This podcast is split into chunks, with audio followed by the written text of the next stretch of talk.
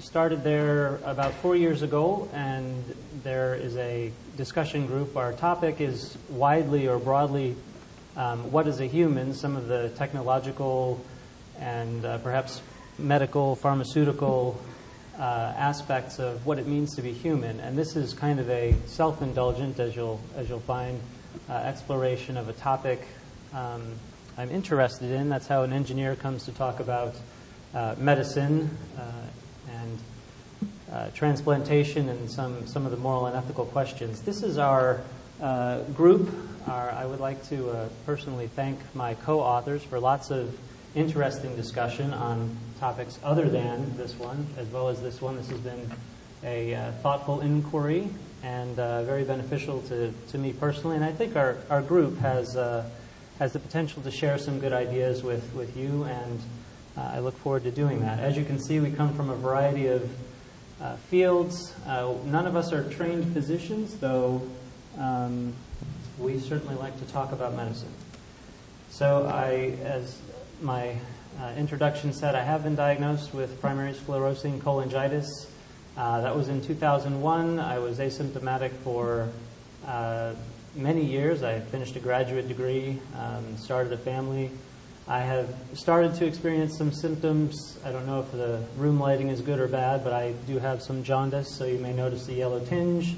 Um, I have some nutritional difficulties. Uh, fat soluble vitamins are are typically difficult to get, but I wanted to uh, explain what the, the basics of the disease are. It's chronic inflammation with no known cause, and that means there may be many different causes. Um, and one of the definitive components of diagnosis is the uh, appearance of the biliary tree. This is a, an x ray of a liver uh, in which a contrast agent has been injected into the biliary tree. So, what you see here, I'll, I'll try to point and talk loudly. Um, on this side is the spine, the endoscope is down here, and the contrast agent has been uh, let to flow through the biliary tree, and instead of nice, smooth, um, oh, sorry, instead of nice, smooth bile ducts, um, you'll notice there's a lot of stricturing, diffuse stricturing, and the uh, in, in front of each stricture, there's kind of a bubble. So this is bad. This keeps bile from flowing, and this keeps uh, a lot of digestive uh, action from happening. And it also, uh, over time, is toxic to the liver. So there's no way to stop the inflammation or stop this uh, continuing development of scar tissue and stricturing.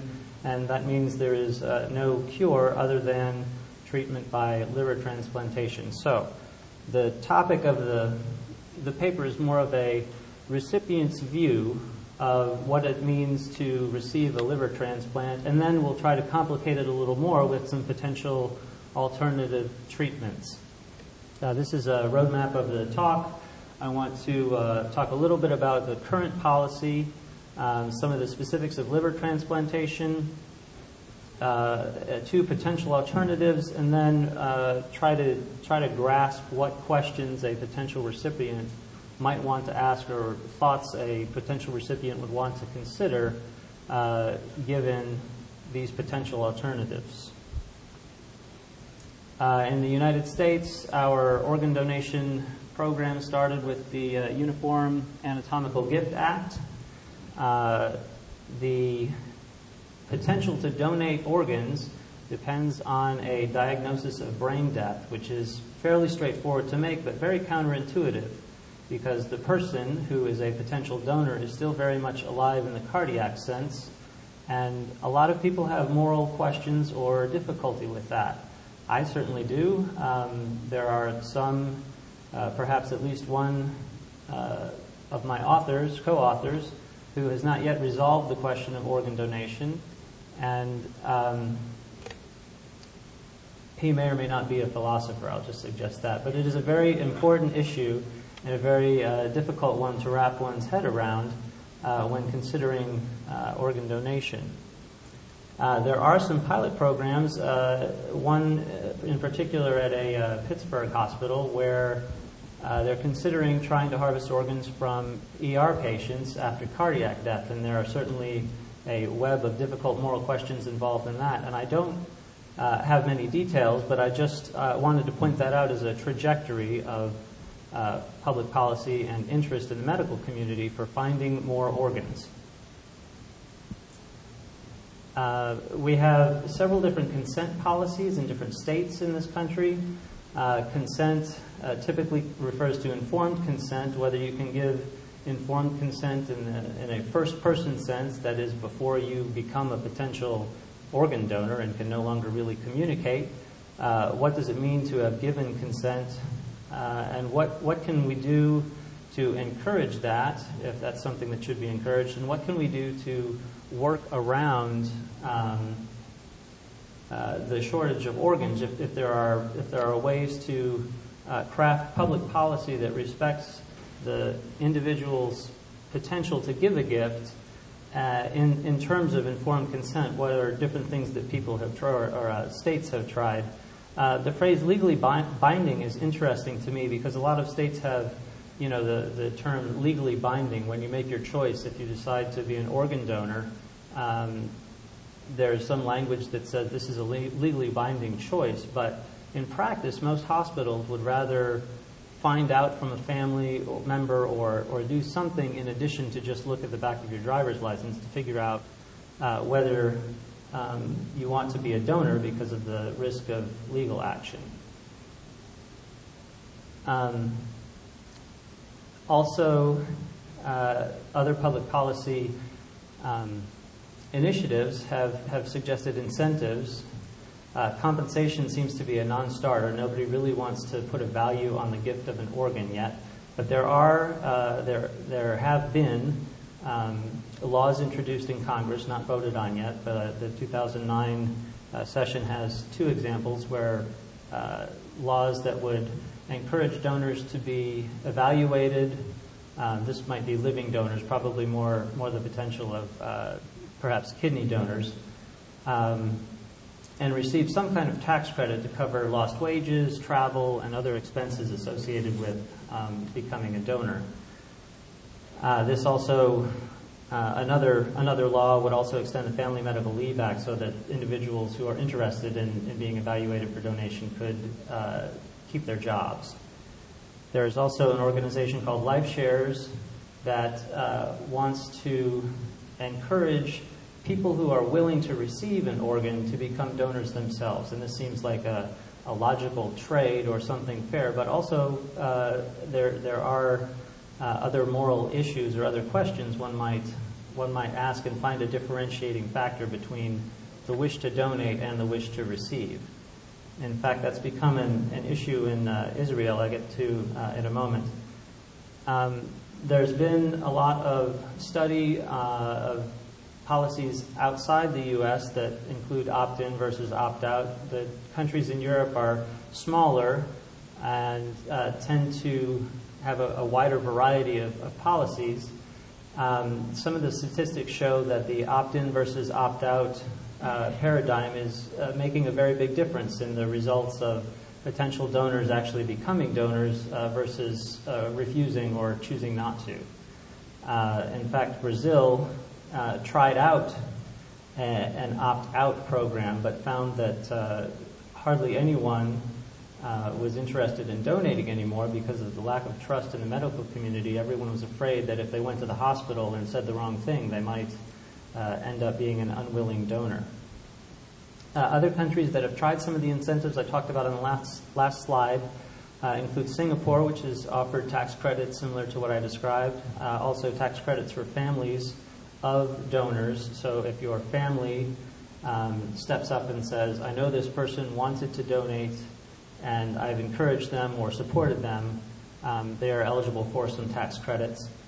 Uh, Israel has enacted legislation uh, or voted on legislation and passed, but I don't think enacted a policy that stems from a rather conservative uh, Orthodox Jewish group that is willing to, uh, that, that has a, a uh, a policy or a uh, directive from some of the rabbis that says it's, it's okay to receive an organ, but that the diagnosis of, of brain death is, and, and donating an organ is tantamount to murder. So the, uh, directive or the, the policy is that you should not be an organ donor if you're part of this uh, group. And so the, the difficulty there is obvious, and the way they've attempted to circumvent it is to offer priority to families of committed donors. So if you're willing to donate, then your family member moves up on the list.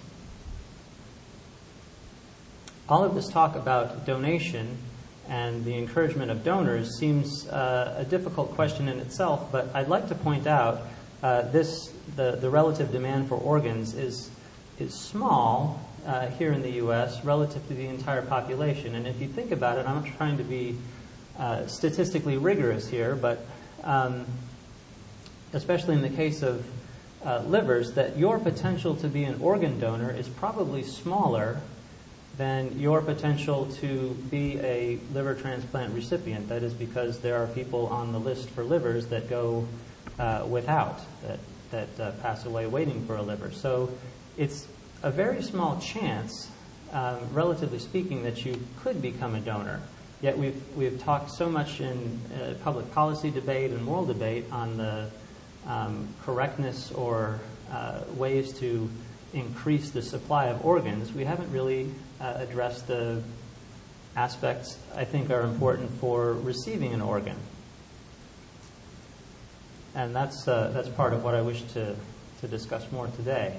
Uh, some specifics on how uh, liver transplantation works. Ten years ago, when I was first diagnosed, the uh, priority on the list came uh, just as a measure of time on the list. So at this point, I would probably already be accruing time if they still work under that model. Uh, now they have a score, a model of end-stage liver disease, or MELD score, that takes some some blood tests to, to measure your liver function. I thankfully have enough other liver function. My bilirubin is obviously elevated, that's why I'm jaundiced. But the rest of my liver function is good. The, the risk is that the backed up bile will eventually become toxic and lead to uh, cirrhosis. But this model uh, gets more people through the list. It, it, prioritizes the sickest people to the, to the front of the list, regardless of how long you might have known you've been sick or the, the course of your particular disease or, or maybe what behaviors might have caused your disease. Like uh, for PSC, there's no known cause, and I'm certainly not a binge drinker and haven't been since my, haven't really had anything to drink at all since my diagnosis. But uh, there is uh, certainly debate in uh, Great Britain with national uh, health care as to whether alcoholics and chronic abusers of alcohol should, should somehow measure differently on the list of uh, priority for liver transplantation. There is a development, fairly recent, of a process uh, similar to kidney dialysis that is referred to as liver dialysis. This is a, as the liver fails, it doesn't produce as much albumin and cannot um, conjugate uh, materials in the blood like it should uh, to process them. So there's a, a, procedure that can act in lieu of a well uh, functioning liver. The, the difficulty is that it's not as straightforward as dialysis. It's still very expensive, uh, on the order of thirty to fifty thousand dollars, and that buys you about a week or maybe two weeks. So this would be something uh, kind of a heroic measure for someone waiting for a liver to uh, extend their life a, a, short amount to uh, hopefully end in a transplant. Um, there are, uh, so the, the best object, uh, option or the most prevalent option is still uh, cadaver organs, but there are also possibilities for a living donor. And having discussed this with my physician, it turns out that the living donor program, while available in some places is not very popular. The uh, typical person who would pursue a living donor would be someone with a very uh, low MELD score, but a very, very debilitating set of symptoms. And that's rather rare because the MELD score captures your prognosis and uh, potential to um, uh, potential to, uh, to, to leave the list unsatisfied or to pass away while you're while you're on the list. And so it also involves uh, asking a family member for a, a rather risky uh, procedure. And the program at the transplant center where i am being evaluated actually shut down. They had a living donor program, and no longer offer that option because it was just not uh, utilized. Uh, one other uh, development uh, that's fairly recent, I suppose, is that a lot of transplant centers are changing their policies or adding policies to offer uh, what's called a split lobe donation. If there is the if the first person on the list, the highest priority person, is willing to receive a split lobe or half a liver, then the rest of the donated liver can be used for someone else who is the next highest compatible person on the list. So this is how one liver can serve uh, potentially two people, and someone who is not the top or highest person on the list might also get a liver sooner.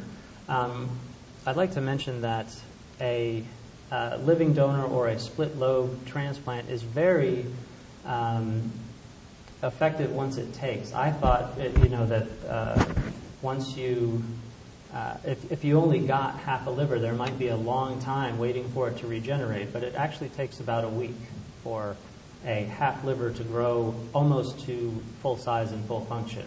It's, uh, that is something that amazed me, actually.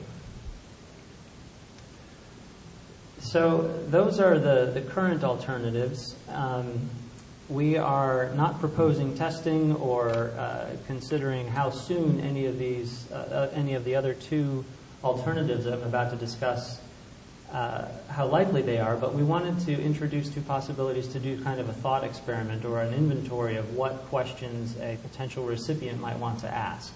So the currently available options are do some measures to extend life, such as liver dialysis or what I've mentioned here. The, the ERCP was the procedure I showed in the picture where they've inserted an endoscope, and in this case, they would either use a balloon to dilate the major bile, the common bile duct or the major um, bile ducts to the two lobes, uh, insert stents, or um, otherwise try to try to relieve some of the major strictures. This is just buying time. Uh, the, course of the disease, though, is such that you would eventually, without a transplant, um, experience liver failure. So, two potential alternatives are autologous hematopoietic stem cell transplantation or xenotransplantation. Uh, autologous hematopoietic stem cell transplantation involves stem cells, yes, but they are the stem cells from the patient that is going to benefit from them. So what they do is harvest stem cells from the bone marrow of the patient and then uh, basically knock out most of the immune system and use those stem cells that were harvested beforehand to reset or restart the immune system. Now, this has certainly risks in, involved with it because uh, you're going to take a functioning immune system, however well it functions, and shut it down and try to restart it. Um, it is it has been successful to treat other autoimmune diseases. Uh, in the case of PSC, it's it's generally uh, regarded as an autoimmune disease. So the inflammation starts and doesn't have any root cause necessarily, other than a malfunctioning immune system. So if we could somehow reset, that might um, offer the possibility to stop the damage that's occurring. Now, it wouldn't heal any of the damage. There would still be scar tissue and strictures. But uh, as I've, I've said, I've had uh, about 10 years on a liver that was diagnosed as having diffuse stricturing and some damage. So there's a possibility for good quality of life. Um, the, the risks, of course, are uh, potential difficulty during that, during that resetting period, which can last for several weeks some of the trade offs uh, for this procedure are that uh, it's expensive, um, perhaps not as expensive as a liver transplantation, but still very expensive. The uh, damage remains, as I mentioned. Uh, one of the factors in PSC that's, that's always sort of in the back of my mind is that a lot of patients with PSC end up with cholangiocarcinoma, which is cancer of the bile ducts and it's not uh, clear what causes that or what the root cause of that might be, just that they're correlated. Uh, the option to have an animal organ, uh, xenotransplantation, does not exist, of course, but there have been animal organs transplanted into uh, humans before, uh, whether there might be a protocol or potentially genetically modified animals to realize this is still uh, certainly a question, but it does not involve receiving a, an organ gift from another human. So that is a, a, a feature of both of these that uh, there is a perhaps a lesser moral question or a moral complication to uh, these two alternatives as opposed to receiving a cadaver organ or a, a, a human organ from a living donor.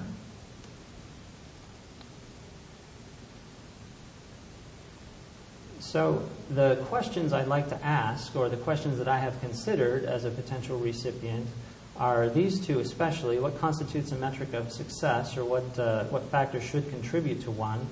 And then, uh, what commitments or obligation um, would I incur? So, some of the factors, certainly um, sustaining the recipient's life, has to be listed in there, though I don't know whether it is the first one one should think about or the one that should bear the most weight. I don't have an elaborate chair analogy like our speaker earlier today, but I uh, look forward to thinking about that and, and trying to weigh some of these factors in that uh, regard. Um, the main difficulty I see with the two alternatives is is that if they are viable, uh, will I have a choice? Or will the provider of my health care, maybe the insurance company, have something to say about which option I should take? Well, if you're going to pay out of pocket, you might be able to get a human organ, but since we're footing the bill, we're going to have to, to find a, um, or, or, we're going to have to use a, a pig organ, for example. Might be a, a trade off that I might participate in or I might not. Um, there are certainly large amounts of resources involved in being a uh, recipient of an organ donation, and I am troubled by the fact that we, we sort of view insurance as a casino. I pay my premium, I make a bet against this very large casino and hope that they get to keep my premium and I get to keep my health.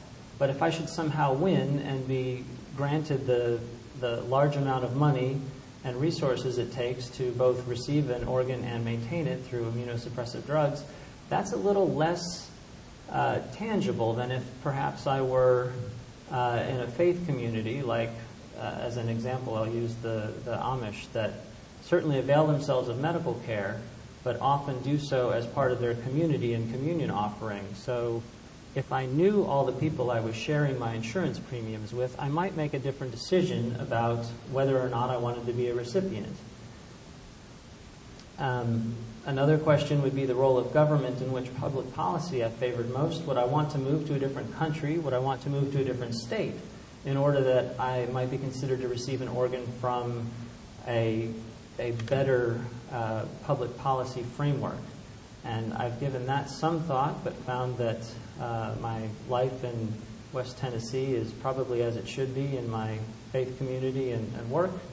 And so uh, I'm I'm still likely to, to receive an organ that, if I need to to sustain my life. That's uh, a, an important question for me, but I feel better having considered these questions and, and what a metric of success might be. Looking forward from that, um, if I were to need and receive an organ, some of these questions are also difficult. So, what obligations would I incur? What obligations would I incur to the family that donated the organ? Or uh, depending on which alternative I might avail myself of, and what obligations would I have to society to live out my life. Uh, these have been some of the, the questions we've discussed and thought about, and it's been very, very productive uh, to at least consider what it means to, uh, to be a potential recipient. I have um, just briefly mentioned my present trajectory and um, of the disease and what I what I think I would do, and I understand I'm pretty much out of time. So uh, I would like to thank you for your attention and offer you the opportunity to comment or ask questions. Yes. What has been the most useful resource for you as you tried to navigate these questions? Uh, I would say discussion, oh, I'm sorry. I would say discussion with my colleagues. Asking questions and then finding other people's answers has really been the best um, and most fruitful uh, for me. And I, I know this isn't necessarily all about me, but it's also it's something that I think uh, potential recipients should consider. So one of the things we talked about is maybe producing a pamphlet similar to the "So do you want to be an organ donor?" pamphlet something that asks or does an inventory, a worksheet or something like that. What if you're a potential organ recipient? What, what things should you think about lest you be caught unaware when the surgeon comes to say, so here are all the things we're going to have to do and everything it means to, to get an organ, to be overwhelmed all at once um, without any preparation is, is something that I would, I would be very afraid to do.